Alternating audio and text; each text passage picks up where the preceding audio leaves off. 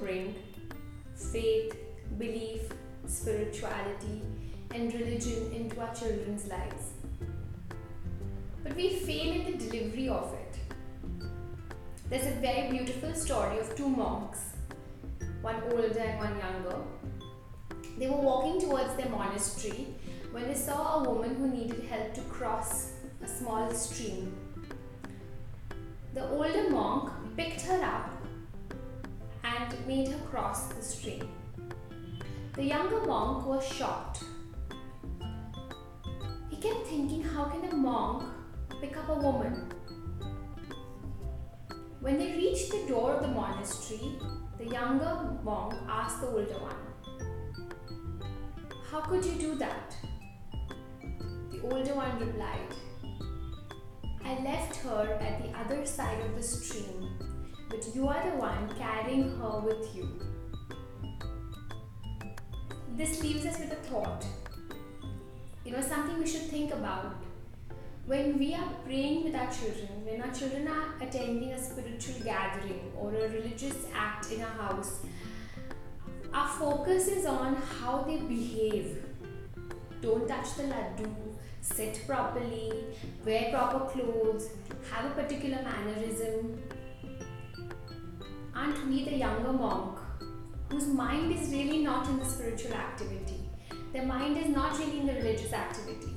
You're not even listening to the sermon of this learned priest who has come to tell you so many things because your focus is on your children. Your focus is that on your child is making too much noise. Your focus is that your child is running here and there. I have a very different belief system for bringing love of God, of my God into my children's lives. My belief system is that He's part of our everyday act. He's part of our everyday being. So we don't need to behave in a particular manner when we are in a temple. We don't have to be so particular that our children become resistant of that activity. They don't want to go there. It becomes too restrictive. And at the same time, if you let it just flow, let it just be like any other thing that they do in the day, let it just be so natural. I don't know. I feel my children found their love for their God.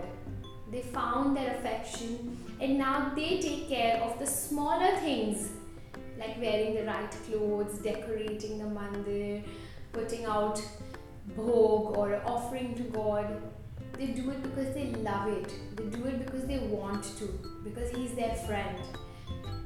If you bring faith in that format to their lives, I think the children will take much more benefit from it than being restrictive about clothes, sitting straight and not making noise. Have a lovely day full of celebration and enthusiasm and bring love and celebration to your homes.